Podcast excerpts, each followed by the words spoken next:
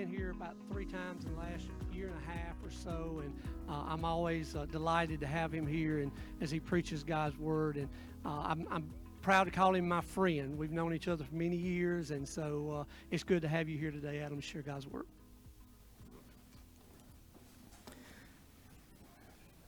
Well, good morning.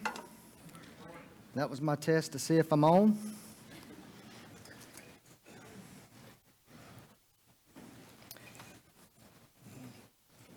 Send you greetings from Webster County.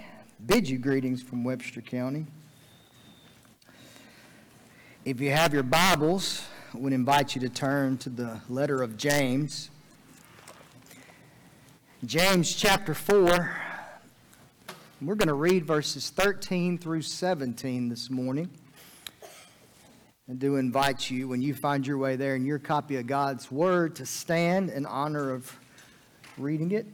And that is James chapter 4, 13 through 17.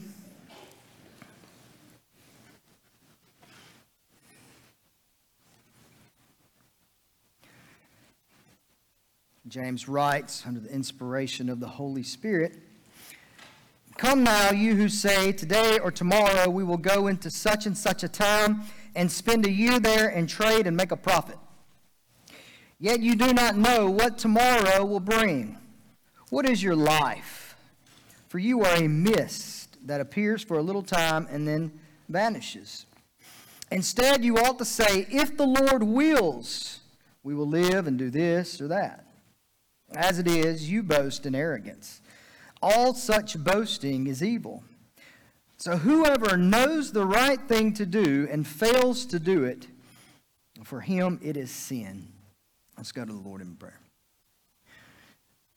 Father, we uh, are so thankful that you've given us the scriptures, Father, to teach us, that you've not left us to our own devices to figure out how to navigate life this side of eternity. Father, I pray that this book would live to us today. And, and Father, I, I pray that you would have mercy on me, that my words would be yours.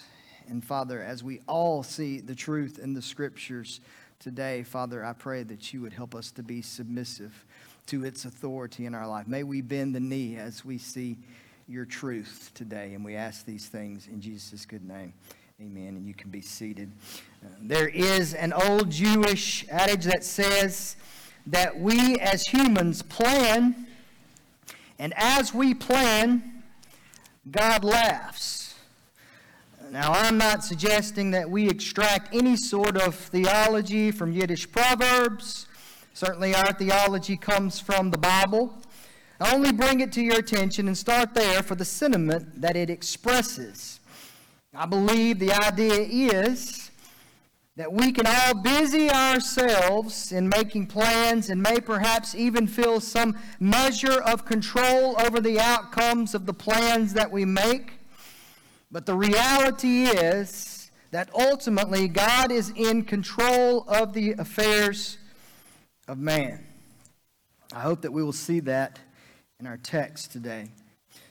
This morning we approach a passage of Scripture that comes from a letter written by the half brother of Jesus, a man by the name of James. And if you are not familiar with James's letter, James begins by briefly introducing himself in the first few verses, and then he addresses his recipients, which we come to understand to be a dispersed people, a church or churches. It could be a circulating letter churches or a church or people that have been scattered likely as a result of persecution.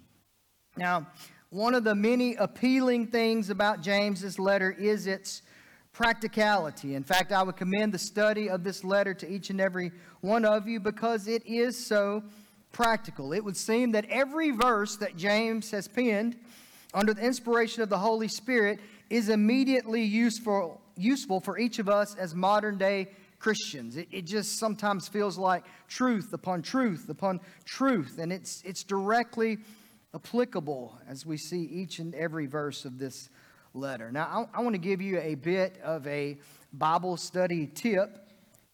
One of the challenges that we often face in studying the Bible is facing this reality that the passage that we are looking at, and that would include the one we are going to consider today, we need to consider it within its historical context, knowing that it means something to the original audience and the particular situation that that original audience was facing. And then from there, we, we seek to find a theological truth. And once we have that theological truth, we are then to cross the divide between the original audience's context and all that would divide us between us and them, and then apply that theological truth to us as modern day readers within our context. In other words, when we read the Bible, it's important that we recognize that there are differences between us and, in this case, the recipient of James's letter. We are separated from whom James is writing by our backgrounds. We are separated by history. We are separated by location. We are separated by culture. And when you study the Bible, you need to take into account those differences. That's important in Bible study. But what I have found about the letter of James is that it is so applicable, it is so practical, it is so timeless that we can find so much that, that James has written years and years ago end up addressing the, some of the very same issues we face as Christians. Again, it's just this book with so much practical wisdom and insight into people that are seeking to live for the Lord. Now, certainly we would say this about all of the scriptures, but James seems to, in particular, keep everything close to the surface, making it easy for us to grasp and seeing what he is saying to the original audience, and then perhaps making application for us today as modern day readers. Well, the text that we are going to consider is no exception. James is going to address this idea of failing to recognize God's sovereignty in making our plans for the future. Now, here's my proposition that I hope to support this morning. As Christians, all of life, all of life, including our plans and our endeavors for the future, should always be looked at and tethered to this reality that God is sovereign. In other words, we would all do well to recognize that God's plan and his will supersedes our own. This text is very much about perspective. John Piper says, Your mindset matters. This is something that I believe will be timely for each and every one of us this morning. Let's go to our text, see what this would teach us. Verse 13. James writes, Come now, you who say, Today or tomorrow we will go into such and such a town and spend a year there and trade and make a profit. Now, the first thing I want you to notice from the passage is the first two words, that phrase, come now you might be immediately reminded of the prophecy of Isaiah. At the beginning of his prophecy, he writes in 118 very similar language. He says, Come now, let us reason together, says the Lord. Though your sins are like scarlet, they shall be as white as snow. This idea of come now. James seems to be calling a particular audience to listen, to pay attention to what he is about to write you are reading an NIV, it may say, Now listen, James wants their attention. It seems in our verbiage that he has a bone to pick with these people and he wants them to pay attention to what it is that he has to say. Now, one of the reasons that it may be that James comes across so boldly so exercised in his calling this audience to his attention. One of the reasons perhaps we find this come now is that James sees the actions that he is about to address as a bit outrageous, which should cause us to pay attention as well. Notice who he addresses.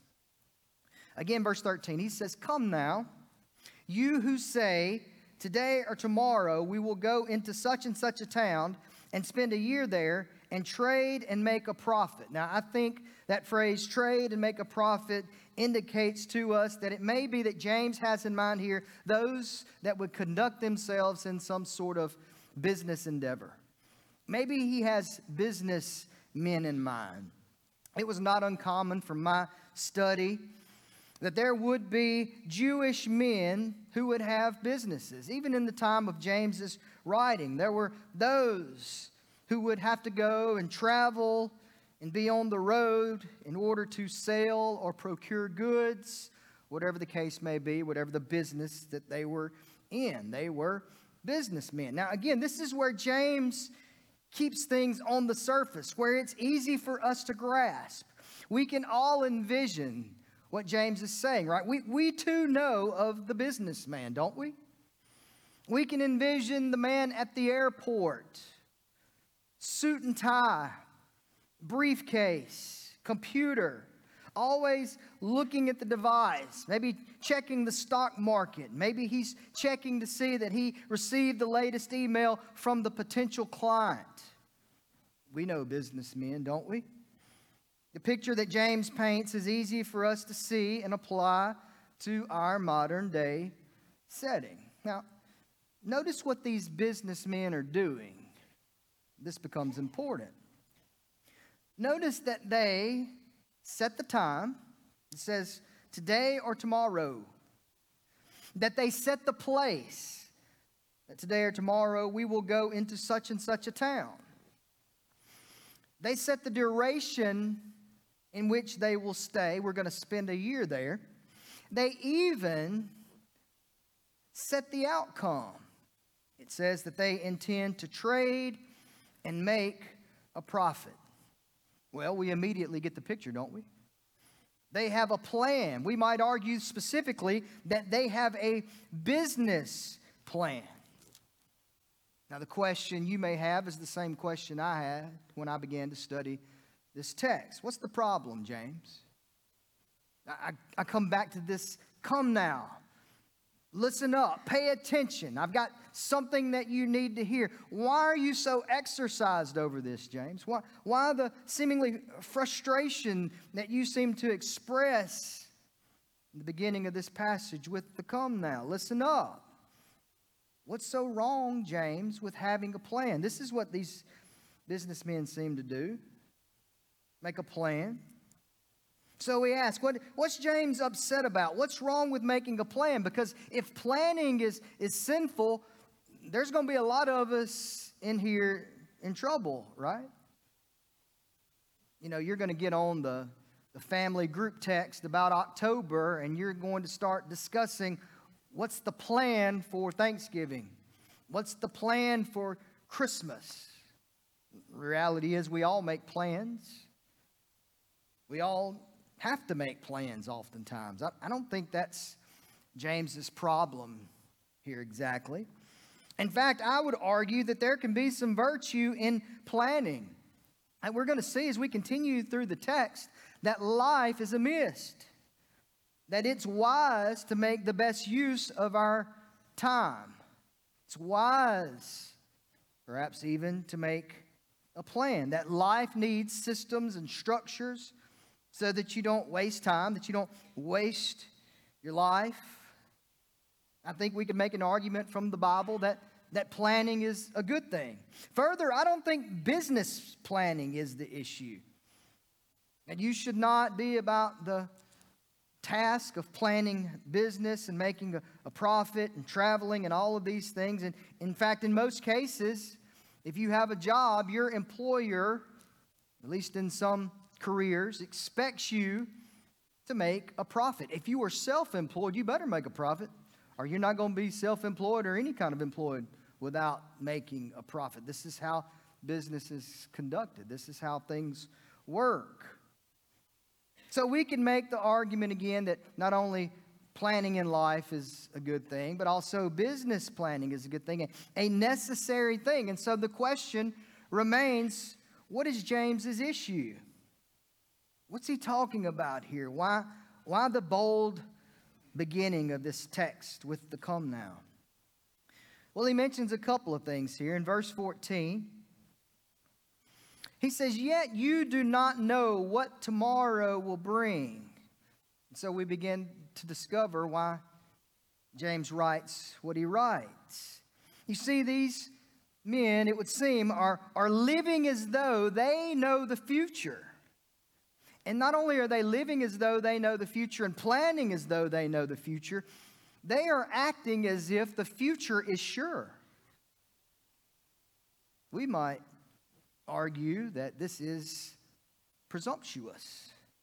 And this may very well be James's issue. They are acting and planning in a way that is presumptuous. In a sense, they are acting like God, as if they know the, the end from the beginning, as if they know what tomorrow's going to hold.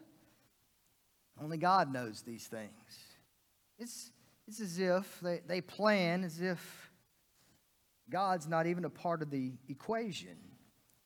Now, there's something else in the remainder of verse 14. James says, Yet you do not know what tomorrow will bring. And then he asks the question, What is your life? For you are a mist that appears for a little time and then vanishes. So we sort of put these things together and we can kind of understand what James is saying here, right? You're going to go about making these presumptuous plans. You think you're deciding when you'll go, where you'll go, how long you'll stay when you go, and you've even got it planned how the trip is going to work out. James seems to be saying that you're making all these plans and you're making these plans presumptuously. You don't know the future. As a matter of fact, you may drop dead tomorrow. You don't even know if your life is going to exist this side of eternity when you wake up. James says your life's like a mist. I don't know, I'm a little bit south of you all. I suspect it's been the same here, but it has been a terribly hot summer, has it not? Not only has it been terribly hot, we're somewhat used to that as Mississippians, but it seems that the, the heat this, this year got here and it just stayed. It just stayed and it stayed and it stayed and it stayed. And then finally, you may have noticed in the last few days, last week or so, that, that the temperatures dropped. We're in the 90s. I, told the second service, that's like fall for us, right? Yeah, that's better than 103. We're, we're in the 90s. We're, we're, we're going to start drinking pumpkin lattes and things, right? it's finally, it seems, I, am hesitant to even say it, but it seems to, to maybe it's going to cool off a little bit. What that indicates to us is that one day you and I are going to walk outside to get in our vehicle to go to work, and you're going to notice the coolness in the air. And you're going to breathe out, and you're going to notice a mist that comes out of your mouth when the hot air from your lungs meets the cold air of the atmosphere, right? It's a mist. But it doesn't last long, does it? It's there for only a second. James says that, that life is like that mist. You are here today, and then you are gone tomorrow. I got up this morning and I was, I was eating breakfast. I was watching a little bit of the news. I saw that Jimmy Buffett had died I looked a little bit, didn't think Jimmy Buffett was all that old. Evidently, he had some sickness and passed away. I saw a story on the news about a, Uh, a young man who was graduating, and his father had some sort of terminal illness. And his father's one wish before he passed away was hopefully to see his son graduate. And I thought to myself, in about a two minute period of watching the news, that I was reminded that life is indeed a mist. It's here today and it's gone tomorrow. This is my, my preaching Bible, the one I typically take into the pulpit, and so it gets bulletins and various other prayer lists, various other things stuck into the Bible. And as I was pulling it out this morning, I, I found a, a bulletin from a funeral that I had preached in the last few weeks. And I was reminded again that life is a mist. One day you're here, and the next day you're gone.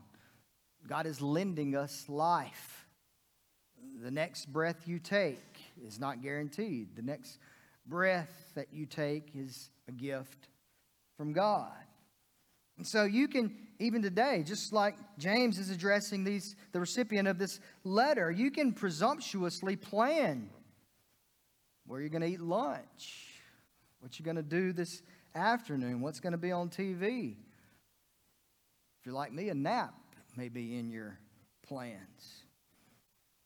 But then you may not even be around. So, all of your planning, all of the presumptuous planning you will do, may not amount to a whole lot in the grand scheme of eternity.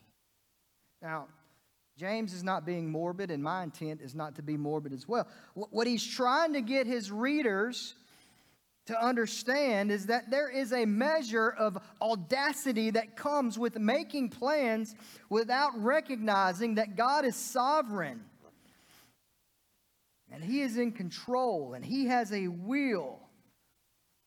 And He has in mind the number of your days and the purpose of your life. Now, James would correct this type of thinking there, there needs to be a better way. And James provides it in verse 15. He says, Instead, you ought to say, If the Lord wills, we will live and do this or that. And this, this seems to be James's big idea here. Not that planning is evil or sinful, not that business is evil or sinful. It's this presumption in the planning. It's your perspective. It's not living your life being conscious of God. It's your mindset. It's not paying attention to that there is one who is greater than you.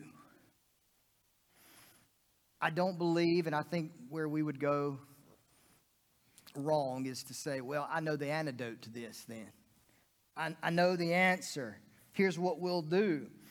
We'll, we'll just begin to pepper every single conversation that we have from now on with Lord willing or God willing. So everything I say, I'll just say, Lord willing, and that fixes it. Sin gone, washed away, right? No issues there.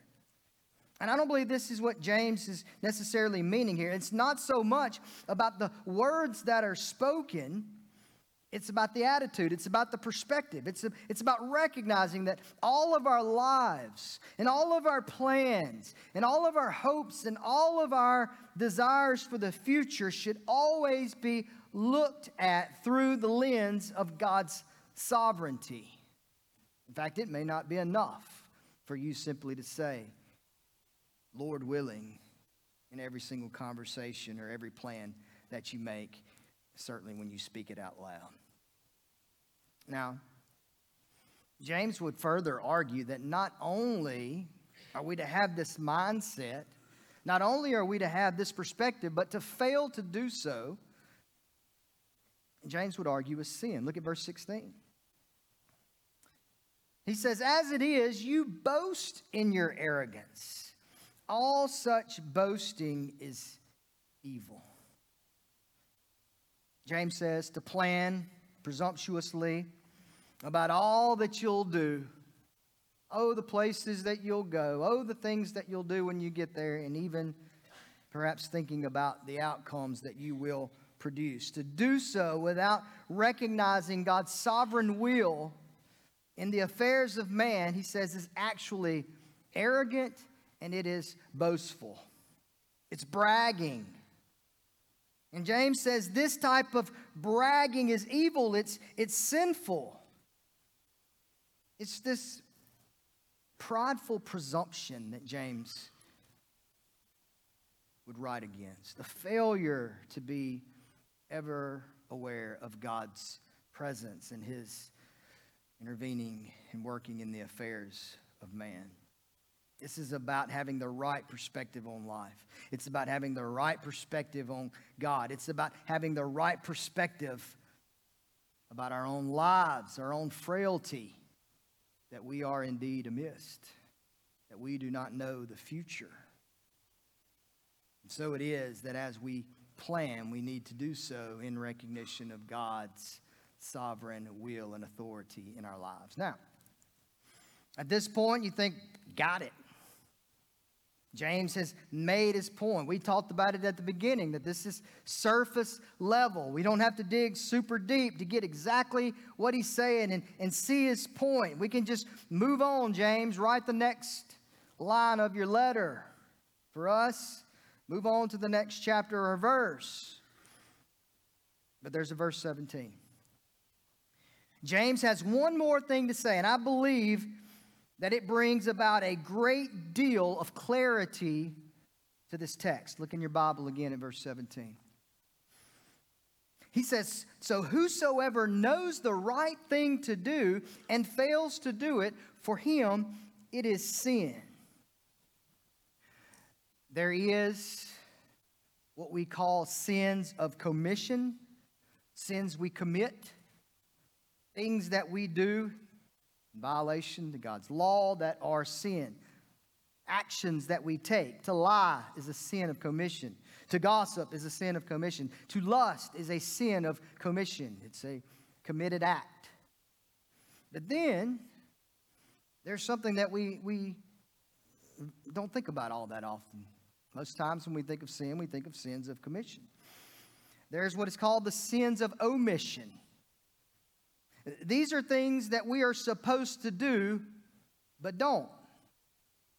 So, for years in your subdivision, you've talked to your neighbor, perhaps over the fence, and he's borrowed sugar and the drill from your house many times. And over the years, you've developed a relationship and you've had enough conversations to know that this is a person that is lost. No doubt. You've inspected the fruit in his life. You've, you've talked to him and know beyond a shadow of a doubt that he is not a Christian. Yet it is, you fail to act in sharing the gospel with your neighbor. Whether it be because you've made the excuse, oh, I'm just going to continue to build this relationship, and, and once I've got a, a strong connection with the man, then I'm, I'm going to share the gospel with him. Well, you've known him for 15 years it's time to move. It's a sin of omission. It's a failure to act. It's a failure to do the thing that you know that you're supposed to do. Jesus says, Go and make disciples. Tell your neighbor about the gospel. Now, in the immediate context of this passage, James might argue that what we know to do to be good is to be ever aware of God's sovereignty in our lives. That, that we would fail if we were to live out and make plans without recognizing God's sovereignty. James says to do that, to, to live as though God's not sovereign, to not pay attention to God's will, just to continue to make your plans and conduct your business without recognizing God, he says that would be sin. But I believe there's more here.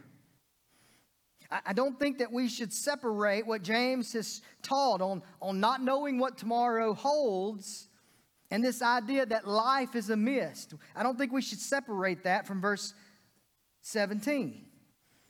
See, I think this has everything to do with planning. It has everything to do with how we conduct ourselves this side of eternity as the people of God, as Christians. See, we don't know what tomorrow may bring. We recognize from the scriptures that life is a mist. And that means that should affect our planning. Maybe our planning needs to be a bit different. Maybe our plans, recognizing that life is a mist, should look far more eternal than they do. Maybe what James is, is calling us to in all this talk of failing to do what we know we ought to do and life being a vapor and not knowing what tomorrow may bring, what, what James may be actually calling us to in this is a life of urgency. That there's business to be attended to, and it's eternal business. Charles Haddon Spurgeon is considered the, the prince of preachers. He says it like this He says, God help us if we are saved to get at this holy business of serving the Lord Christ, which far exceeds buying and selling and getting gain, as the heavens are higher than the earth. God help us to get at this holy business of serving the Lord. Folks, if that does not speak to the American church, I don't know what does. He says, Let us do something for Christ at once, not putting it off till a more opportune time. Well, when ball season ends, things will settle down, and I'll be able to, to work at the church a little more, volunteer more, serve more. Maybe I'll have that conversation with guy at work, the lady at the desk, whatever the case may be. Maybe if I can just get a day to, to myself, get some rest. I've been burning the candle at, at both ends. And if I can just if I can just get a nap in here somewhere, then then, then once I'm rested up, I'll, I'll see about this whole GIC thing that's going on at the church maybe when, when this bill has been paid and this is off my, my shoulders and I'm not having to work so much overtime, then, then, then maybe then I can sit down and, and, and come up with a list of people that, that I should be sharing the gospel with. It's putting it off. It's knowing the good you ought to do, but failing to do so. And it is not a life of urgency that I believe that James is calling us to. When we put off the good that we know we should do for a more opportune time. When is that time, folks? When's that day coming? What circumstances have to be perfect in our life for us to be about the Great Commission? We don't know what tomorrow may bring. James says life is a, is a mist. And perhaps it is that our planning needs to be different, that our plans look more eternal. That at the top of that list may not be to change the oil in the lawnmower, but that I have a conversation with the coworker that I've been putting off. Because we recognize that to fail to do the good we ought to do, for us it is sin there's good work to be done. And recognizing that life is a vapor, recognizing that we don't know what tomorrow holds, should reorient how we think, how we plan, how we consider life, how we consider our time. As we plan, we recognize that life's short. You know, that was said of Charles Wesley that he planned out his day in 20 minute increments so that he could maximize every minute of his day to be used by God for the advancement of his kingdom. One of the things that's been very near and dear to my heart lately, lately is, is building structures and systems, and, and I, I want to be as efficient and productive as I can be. And so I'm always looking and, and tweaking and lists and sticky notes and trying to make sure that what, what time I have is, is as efficient as it possibly can be. That being said, I ain't ever divided my day into 20 minute increments. That, that's another level, right? We, we, we can argue about Wesley's theology and other things all we want to, but that is impressive. It's uniquely impressive when you realize that a lot of us are spending four hours a day watching 15 second TikTok videos, right? There's good work to be done. There's good work to be done, kingdom work to be done, and it is to be done with urgency. It is to be done with a recognition of God's sovereignty. It is to be done with a recognition and in the span of eternity, life is indeed short. Even if you live to be a ripe old age, it's short. It goes by fast. I love to come to the point for, for many reasons. But one of the things that always strikes me, and it did again this morning as I was listening to Pastor Wade talk about being a fisher of men. Just the language that's used in this church. I was looking at the sign in the back on my monitor, expanding his kingdom across the street and around the world. And what, what impresses me about that so much is how much that language is used, how much it, it becomes part of the regular vernacular, the staff and people of this church. I hear it so much, it's starting to uh, sink into my own mind, advancing the kingdom across the street and across the world.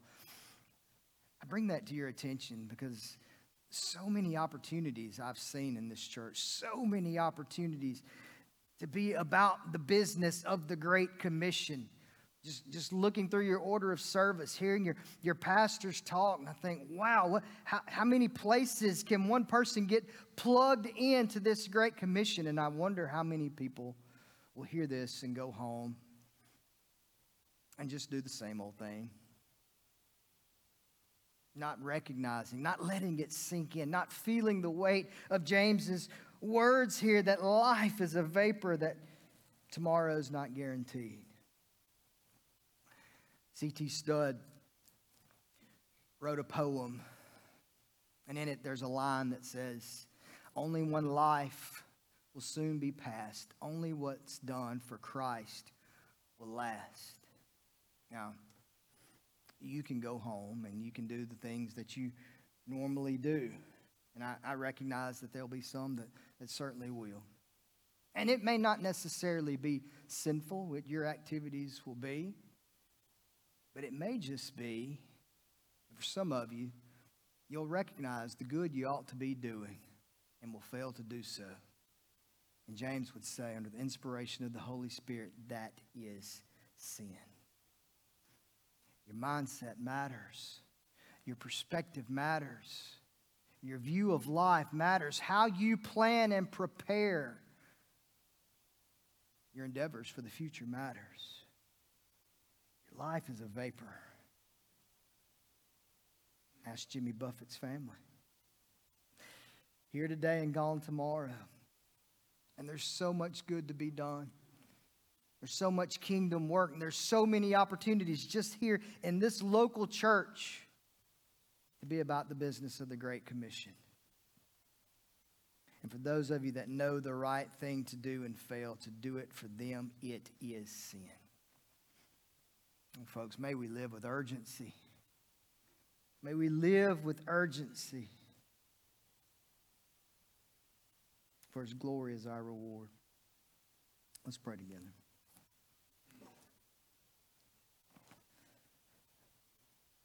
Father, will you, would you be kind in, in the grace of waking up your church to the glories of service to you? Father, I recognize that work has to be attended to, business must be attended to, jobs have requirements that must be met. There's, there's things to do in this life, Father, that I recognize must be done. But, Father, there's, there's a bigger mission. And, Father, I, I think certainly there are some, perhaps many, that would recognize that, that their time is, is not used well for the kingdom. There's time for more. Oh, oh, it may mean putting to death some activities that aren't so fruitful. But there's places to serve, there's ways to serve. And if we're willing, there's time to serve. I, pray for the people this morning at Longview Point. Father, I'm so thankful for this church and the, the opportunities that abound to be about the Great Commission. Father, I, I pray that you'll send the laborers for the harvest is certainly plentiful. There's certainly plenty to do. And Father, I, I pray that, that we're not satisfied with just saying, God willing, I'll do this or I'll do that. But Father, that we would recognize that life is a mist, and that means I must be about the Lord's business. Father, I pray that you would stir hearts. Father, Father, work in a way that would certainly far exceed my capabilities in speaking. Lord, may we be about the business of the kingdom. May, may we do something for the kingdom immediately. And Father, may we recognize your glory as our reward. I pray that it be so. We ask it in Jesus' name. Amen.